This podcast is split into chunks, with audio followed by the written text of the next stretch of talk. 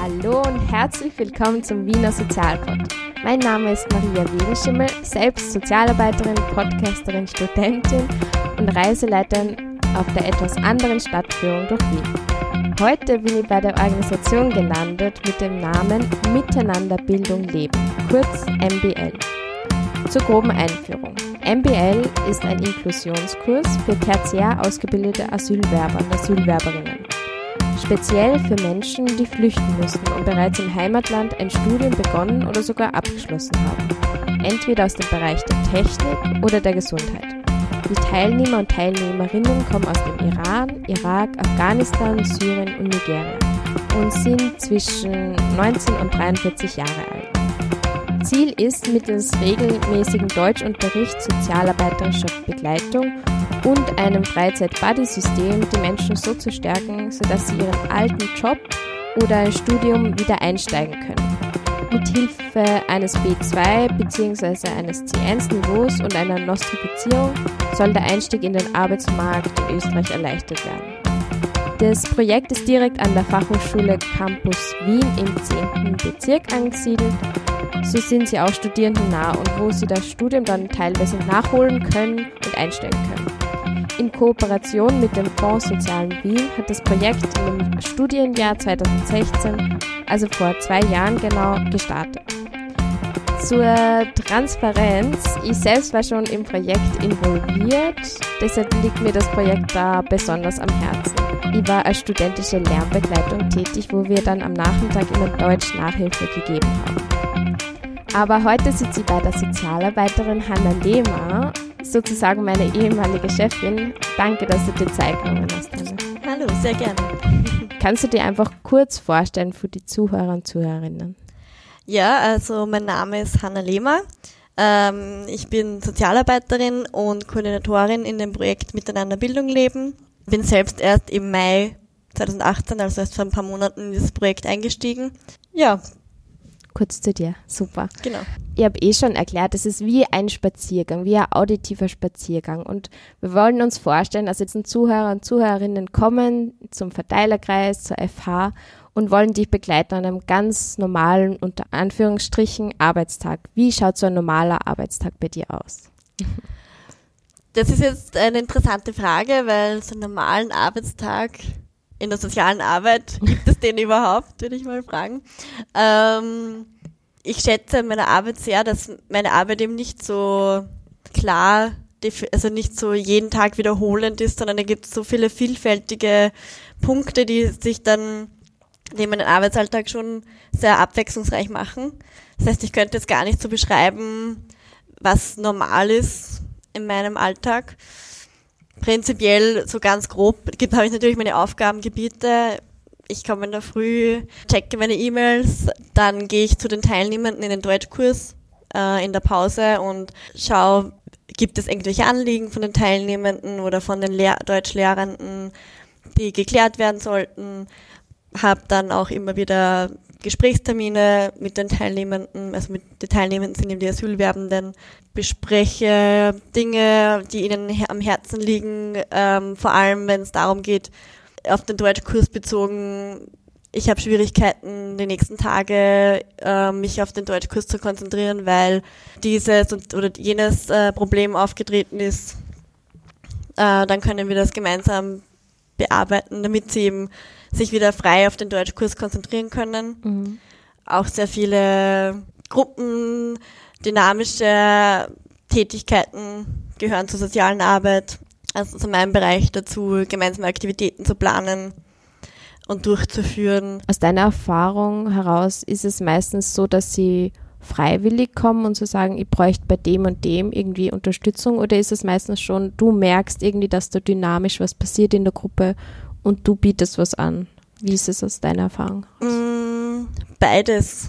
Hm. Auf jeden Fall beides. Ähm, aber die äh, Asylwerbenden kommen sehr häufig und freiwillig zu Mhm. mir. Sie schätzen das Angebot der sozialen Arbeit in dem Projekt sehr und ähm, es ist ja, sehen auch, wie wichtig es ist für sie, Mhm. kommen ja mit vielen verschiedenen Themen, weil natürlich sie haben eine Fluchterfahrung hinter sich, sie haben diese Unsicherheit, ob sie hier bleiben dürfen. Mhm. Gleichzeitig läuft hier ein sehr intensiver Deutschkurs, also es sind 23 Einheiten pro Woche. Also sprich, ein Tag fängt es um halb zehn, glaube ich, an. 9.45 Uhr, mhm. genau, bis, bis, 13 Uhr und am Dienstagnachmittag bis 16.30 Uhr mhm. noch dazu. Also wirklich ganz intensiv. Sehr intensiv, genau. Und das, das Deutschniveau ist sehr hoch, also es geht um einen B2-Kurs und C1-Kurs. Mhm was natürlich sehr viel Konzentration erfordert und auch viel äh, Hausübung und Lernzeit zu Hause. Das heißt, sie haben neben ihren Unsicherheiten und zusätzlichen Belastungen auch diesen, diese Herausforderung mhm. zu überwinden. Und hier treten dann natürlich viele verschiedene Punkte noch auf, äh, wo sie Unterstützung brauchen können und eben auch gruppendynamisch, also oft, wo Sachen einfach auftauchen, eben verschiedene Kulturen kommen zusammen und einfach, weil man so eng auch zusammenlebt mit anderen Menschen, die man nur nicht so kennt. Genau, es ist halt wie in jeder anderen ja. Schulklasse auch, dass natürlich ähm, nicht immer nur alles schön und gut ist und ja. immer, also Konflikte gehören zum Leben dazu. Natürlich sind das besondere Schwierigkeiten, wenn dann subsidiäre, also wenn dann positive Bescheide kommen, negative Bescheide kommen. Mhm oder subsidiärer Schutz äh, zuerkannt wird. Das heißt auch für die Gruppendynamik immer etwas. Also ja. dann wird man natürlich auch daran erinnert, ich warte jahrelang auf, auf mein Interview und mein ja. Sitznachbar, Sitznachbarin hat jetzt einen positiven Bescheid bekommen oder einen negativen Bescheid bekommen, das löst ja auch Gefühle bei einem selbst aus. Vielleicht zur Erklärung, wenn man in den Kurs stößt, ist man Asylwerber, Asylwerberin. Mhm. Und genau, also alle sind von Beginn an Asylwerber, Asylwerberin, genau. aber es kann ja dann passieren während dem Kurs, dass es verschiedene Bescheide dann gibt. So. Genau, mhm. genau, ja. Ähm, Du hast schon erwähnt, wegen dem Sprachniveau. Wenn man mit dem Kurs beginnt, welches Sprachniveau muss man haben? Was ist so eine Voraussetzung? Also beim heurigen Kurs, jetzt der im Oktober startet, äh, ist das B1-Niveau vorgesehen, also dass sie ein Zertifikat äh, vom Level B1 haben. Bereits haben. Mhm. Genau. Das ist jedes Jahr, muss ich dazu sagen, unser Projekt ändert sich. Jedes Jahr gewisse Rahmenbedingungen ähm, adaptieren wir, mhm. je nach ja, Notwendigkeit und äh, wie es auch möglich ist. Das heißt, die Rahmenbedingungen, die du vorher genannt hast, mit woher, aus welchen Ländern die Teilnehmenden kommen, wie alt sie sind und in welchen Studienbereichen, das ist zum Beispiel heuer nicht mehr so. Okay. Das hat sich mit, das war vom letzten Jahr noch. Okay. Ähm, und heuer haben wir jetzt äh, andere Länder, andere Altersgruppen und auch andere Studiengänge noch dazu. Wie ist es jetzt aktuell? Dass wir ähm, aktualisieren? Genau, also wir haben jetzt den Studienbereich Naturwissenschaften, also Applied mhm. Life Sciences mhm. dazu genommen, um mehr die Zielgruppe ein bisschen größer zu machen. Die Länder sind äh, Irak, Iran, Afghanistan, Syrien. Kenia. Syrien nicht. Syrien haben wir heuer niemanden dabei. Kenia, Nigeria. Kenia. Nigeria haben wir heuer auch niemanden dabei. Okay zufällig. Also das Kriterium ist eben, dass man im Heimatland, wie du schon richtig gesagt hast, ein Studium begonnen hat oder abgeschlossen hat. Mhm. Im Bereich Sozialen und Gesundheit sollte man es abgeschlossen haben, weil da ist das Ziel eher die Nostrifizierung. Im Bereich Technik und Naturwissenschaften äh, halt begonnen haben, mhm. dass man das dann hier weiter studieren kann an der FH Campus mhm. Wien. Wie ist, siehst du das mit dem Deutschniveau? Also ich habe erwähnt B2 bzw. C1-Niveau. Wovon hängt das ab und wie empfindest du das, dass man das haben muss, bevor man einsteigen kann? Das ist eine Voraussetzung von der Fachhochschule, also B2-Level ist die Mindestvoraussetzung der Fachhochschule Campus Wien, um hier studieren zu dürfen. Mhm. Also von dem her ist B2 sehr wichtig und natürlich macht das schon Sinn, weil die Lehrbücher und der Unterricht ja auf Deutsch stattfindet und im tertiären Bildungsbereich natürlich schon Fachbegriffe verwendet werden und Fachsprache wird im B2, C1-Bereich erst gelehrt. Mhm also B2 ist sicher notwendig, damit man im Studium auch mitkommt. Mhm. C1, dass man wirklich profitieren kann auch vom Studium dann. Genau, genau, mhm. dass man auch die Chance hat, die Prüfungen zu bestehen. bestehen. Mhm. Ja, C1 ist ähm, so eine, Sa also C1 ist bei uns an der FH noch keine Voraussetzung, um studieren zu dürfen, an der Universität in Wien zum Beispiel schon. Das heißt, es ist trotzdem gut, auch C1 äh, Inhalte zu kennen, um das, damit das Studium erfolgreicher durchgeführt werden kann. Es ist allerdings jetzt keine unbedingte Voraussetzung, dieses C1 ÖSD-Zertifikat zu haben, um mhm. sich hier für ein Studium zu bewerben an der Fachhochschule. Und wie realistisch ist das wirklich? Also Sie kommen meist zumeist mit B1. Wie schnell kann das gehen, dass man so ein Niveau erreichen kann? Das Projekt ist so ausgelegt, dass ähm, im ersten Semester, also jetzt von Oktober bis Februar B2 gelehrt wird und dann im zweiten Semester von Februar bis Juli C1. Immer mit einer ÖSD-Prüfung zum Schluss. Mhm. Die externen. Die extern gemacht wird bei der, ähm, B2 ist natürlich, ich denke mir in einem Jahr B2 zu erreichen, das schaffen durchaus denkbar. Viele. Gut möglich. Ja, ähm, C1 ist ein deutlich höheres Level. Also der Unterschied von B2 zu C1 ist nochmal sehr viel größer. Ja. Und darum ist unser Deutschkurs auch so intensiv. Mhm. Darum gibt es auch mich als Sozialarbeiterin, die eben unterstützt bei sonstige Problemlagen, die mhm. ähm, im Lernprozess hinderlich sein könnten. Mhm um halt hier den bestmöglichen Rahmen zu schaffen, damit sie C1 intensiv lernen können. Genau. Die Prüfung ist natürlich auch sehr, sehr schwer. Ich, ich denke mir, wenn ich im Unterricht sitze mit den Teilnehmenden, äh, denke ich mir oft, äh, könnte ich es auch nicht so beantworten. Ja. Also ich habe mir persönlich die C1-Prüfung angeschaut und habe mir gedacht, Wahnsinn. Also ja, genau. ich frage mich echt, wer ja, wie viel Prozent der Österreicher, Österreicherinnen das schaffen würde. Also es ist wirklich sehr herausfordernd. Ja, mhm. es ist grammatikalisch sowie auch mit eben Fachsprache, also schon ein sehr, Gut sehr hohes ab. Level. Ja. Und das innerhalb von einem Jahr zu erreichen, ist natürlich sehr, sehr herausfordernd, wenn man natürlich auch nicht mal weiß, ob man in Österreich bleiben darf. Ja, das kommt dazu. Ja, und vielleicht Familie im Heimatland hat, die man vermisst. Ja es sind halt nochmal andere Voraussetzungen. Ja, da kommt einfach nur so viel dazu, das ist. Ja, genau. Also ich muss schon sagen, ich bewundere das schon sehr, wie konsequent äh, und motivierte Teilnehmenden in Unterricht sitzen, ohne zu wissen, brauchen sie in einem Jahr das, mhm. die Deutschkenntnisse überhaupt noch. Also ja. das ist natürlich schon sehr, also sie, kämp sie kämpfen, äh, sie schauen, dass sie sich bestmöglich ihr Leben aufbauen können, mit der Hoffnung, dass sie hier bleiben können. Natürlich, es sind äh, immer wieder Belastungen da und immer wieder kommen schon Gespräche, wo es um das Thema geht, kann ich überhaupt dann hier bleiben, kann ich dann studieren, was auch ein schwieriges Thema ist, werden meine Zeugnisse hier anerkannt. Das ist halt auch ein wichtiger Prozess in diesem Projekt, dass wir eben äh, die, die Heimatlandzeugnisse anschauen und schauen, ist es überhaupt, ähm, mhm. überhaupt die Hochschulreife, also Matura anerkannt, ist dann Studium oder irgendwelche Lernveranstaltungen anerkannt oder muss die Person von vorne beginnen. Ja. Hast du da schon Erfahrungen, aus welchem Land es ganz leicht ist, irgendwie das anzuerkennen und aus welchen Ländern das eher schwieriger ist? Oder kann man das jetzt nicht so nach Land einordnen? Mm, würde ich jetzt eher nicht nach Land einordnen. Also oder wo man eher ähnliches System, Schulsysteme hat, kann ich jetzt eigentlich nicht so beantworten. Mhm. Also da müsste ich mir die Unterlagen mhm. auch nochmal anschauen. Mhm. Ähm, Habe ich jetzt im Kopf nicht so, dass ich sagen würde, in einem Land ist das so und im anderen Land so. Aber du hast es schon mal erlebt, dass eine Hochschulreife eigentlich aus österreichischen Sinne unter Anführungszeichen eigentlich nicht gegeben ist. Ja, habe ich schon erlebt, erlebt von ja von einem Teilnehmenden, der im Heimatland fast den Bachelor abgeschlossen hat und ja irgendwie aus gewissen Dingen, die gefehlt haben äh, vom System her im Heimatland, die in Österreich aber wichtig wären, dann nicht mal die Matura anerkannt worden ist. Ja. Wahnsinn. Ähm, gibt es momentane Bilanz, weil es gibt es ja jetzt schon seit zwei Jahren, wo Teilnehmende Fuß fassen haben können, zum Beispiel in einem Studium oder sogar schon einen Job gefunden haben. Gibt es da schon irgendwie so positive Ergebnisse von dem Projekt?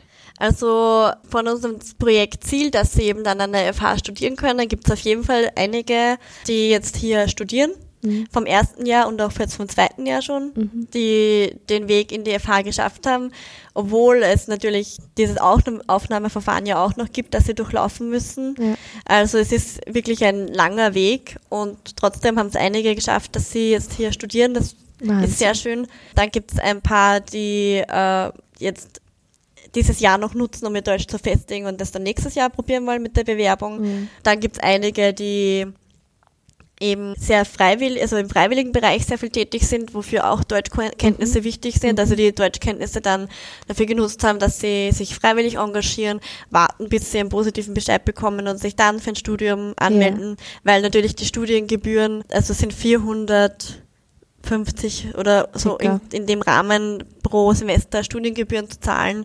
Äh, Wenn man Asylwerber, Asylwerberin ist, ist das natürlich ein sehr hoher Geldbetrag, der Ja. schwierig zu leisten ist. Ja. Da warten halt manche dann noch auf, auf einen positiven Bescheid, dass sie nebenbei arbeiten können und sich so Mhm. das Studium finanzieren.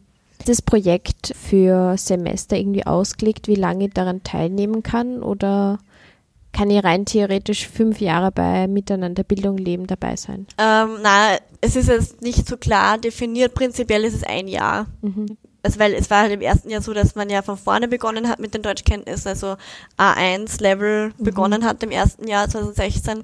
Und dann haben die Teilnehmenden halt B1 schon mindestens erreicht gehabt nach diesem Mhm. ersten Jahr, teilweise auch schon B2 und dann wurde eben im zweiten Jahr B2, C1 unterrichtet und Als somit wurden da viele, viele Mhm. Teilnehmende mit übernommen vom ersten Jahr. Mhm. Jetzt hat das natürlich keinen Sinn, weil wir wieder mit B2, C1 anfangen. Jetzt haben wir heuer nur neue Teilnehmende genommen, die noch nie bei uns waren. Ja. Und du hast eh vorher erwähnt, also jedes Jahr ändern sie irgendwie Voraussetzungen oder Genau. Kleinigkeiten. Weil zum Beispiel auch diese studentische Lernbegleitung, die du gemacht hast, die hat es in den ersten zwei Jahren gegeben. Ja. Das war auch sehr toll. Also wir haben den Deutschunterricht am Vormittag gehabt und dann drei Nachmittage äh, Studenten, Studentinnen, die dann die äh, Asylwerbende beim Lernen unterstützt haben, bei der Hausübung Mhm. unterstützt haben und auch gleichzeitig äh, hat dann ein Austausch stattgefunden zwischen Toll. Studierenden und den Asylwerbenden. Aus finanziellen Gründen ist sich das heuer leider nicht mehr ausgegangen. Mhm. Das heißt, heuer haben wir keine studentische Lernbegleitung mehr. Genau. Aber das, also vom Konzept her habe ich das schon genial einfach gefunden. Ja. So niederschwelligeren Rahmen halt nur mal Deutsch zu lernen, zu festigen und auch vor allem mit Studenten, Studentinnen, die halt auch in dem Bereich studieren eventuell. Also von dem Konzept her habe ich es eigentlich schon cool gefunden. Ja, sehr. Ähm, und ich glaube, für beide Seiten sicher auch äh, sehr ja, fruchtbar.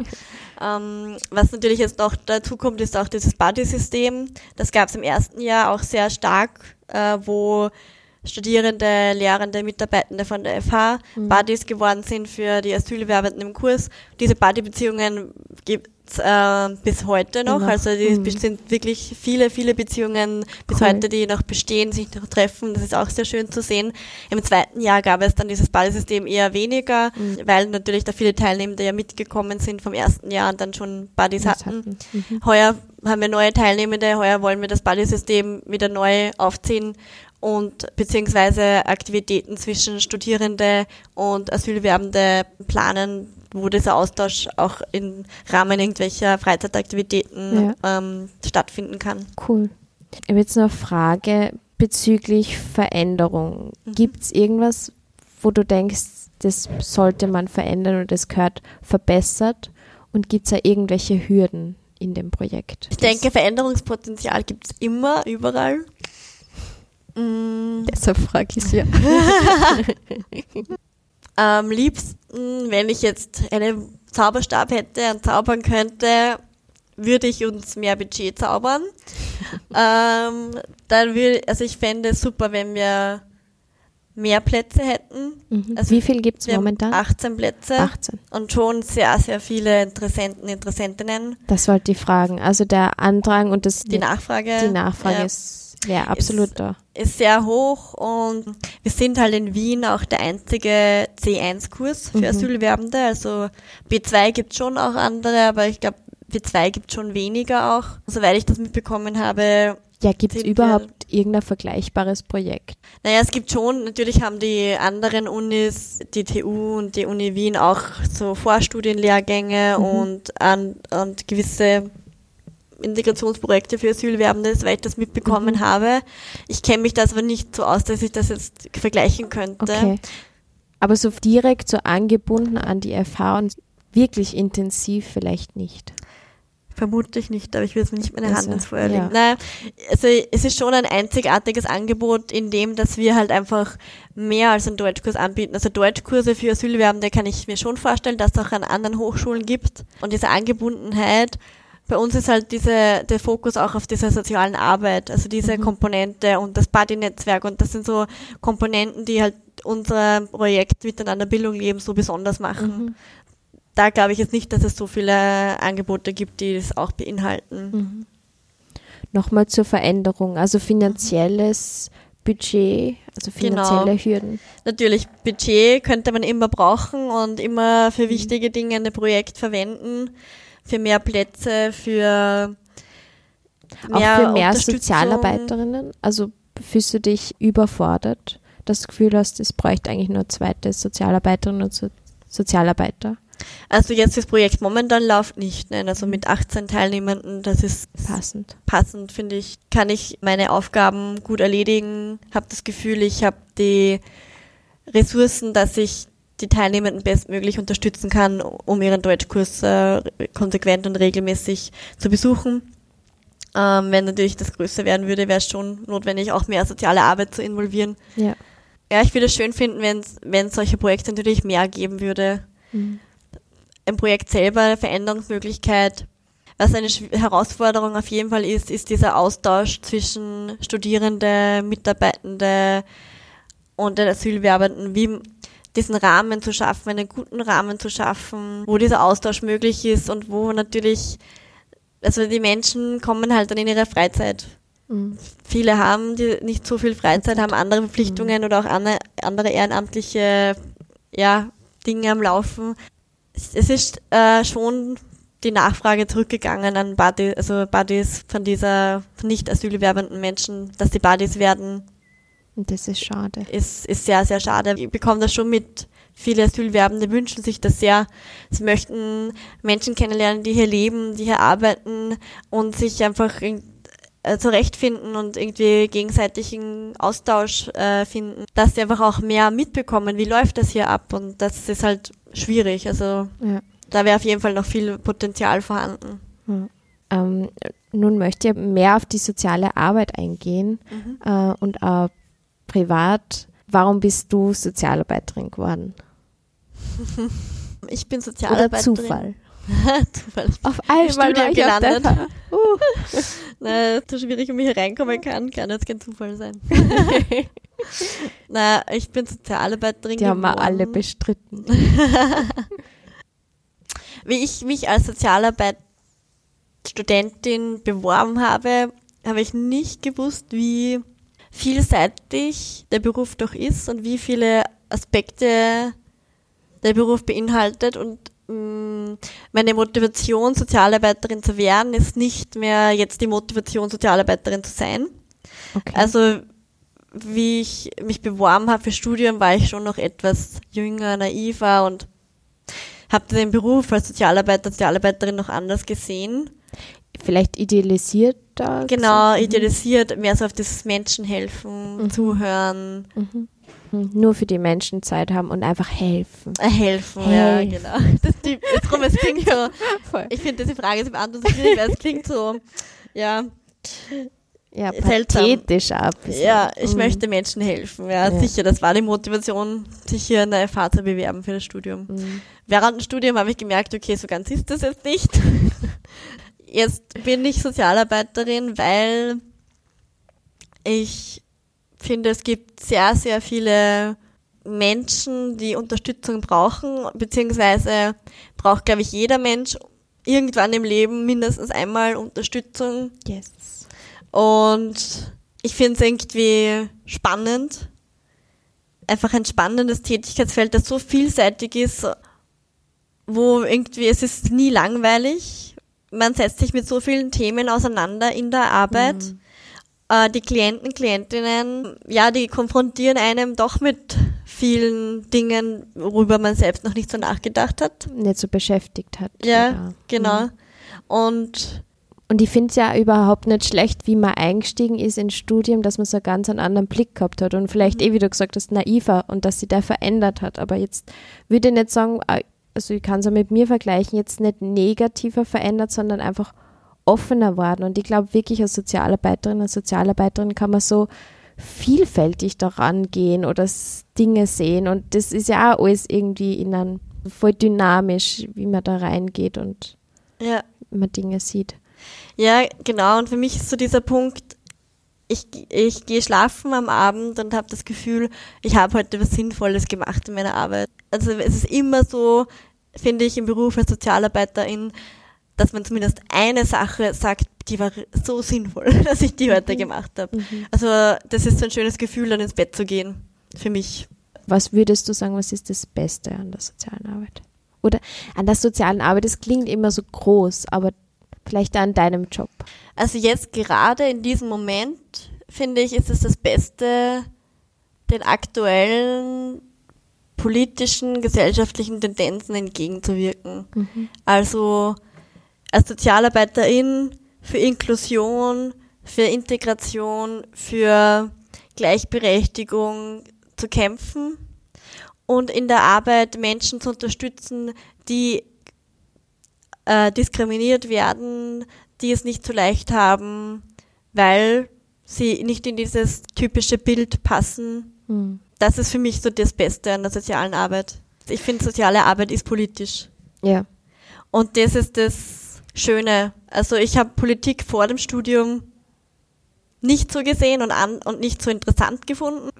Und jetzt im Studium habe ich mich viel damit beschäftigt und vor allem jetzt in meinem Beruf als Sozialarbeiterin beschäftige ich mich viel damit, mit politischen Geschehnissen. Und es ist, finde ich, gut und richtig, dass soziale Arbeit politisch ist und es Teil der Profession ist, Mhm. sich für die Menschen einzusetzen, die eben an den Rand gestellt werden der Gesellschaft. ja.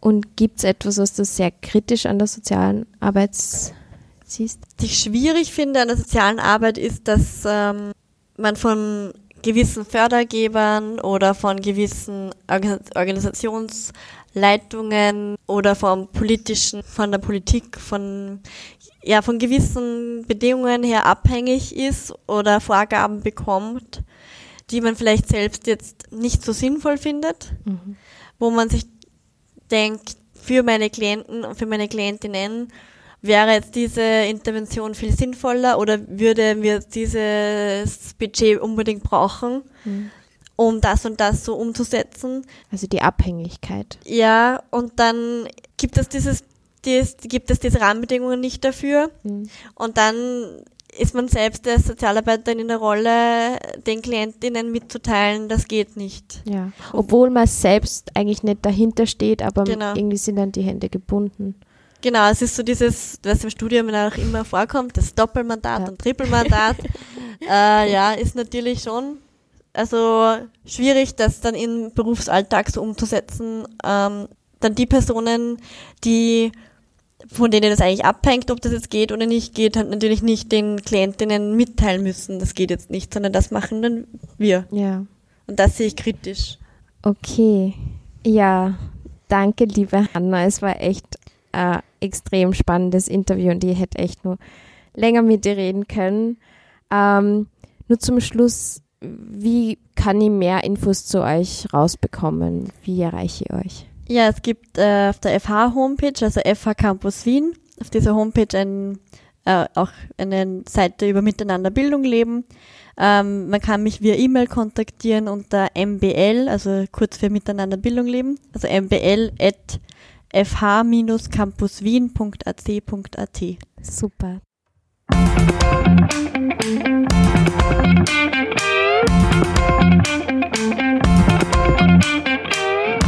Das war also die Folge mit Hanna Lehmer in dem Projekt Miteinanderbildung Leben an der FH Campus Wien. Wie gesagt, wenn ihr noch mehr Informationen zum Projekt haben wollt, dann schaut einfach auf meiner Homepage vorbei. www.wiener-sozial-pod.at Wenn ihr Wünsche, Anliegen, Fragen, Kritik, Lob oder sonstiges für mich habt, immer her damit. Schreibt mir eine Nachricht, ich freue mich echt. Habt ihr eine Organisation, die euch am Herzen liegt, die der Wiener Sozialpod eventuell als nächster besuchen könnt, dann auch her damit. Wenn euch der Podcast gefällt und ihr das Projekt unterstützen wollt, dann schreibt mir doch eine schöne Bewertung, auf iTunes zum Beispiel, und erzählt einem Freund und einer Freundin davon. Mundpropaganda, ihr wisst schon. Okay, bis bald und auf Wiederhören. Eure Maria vom Wiener Thank you.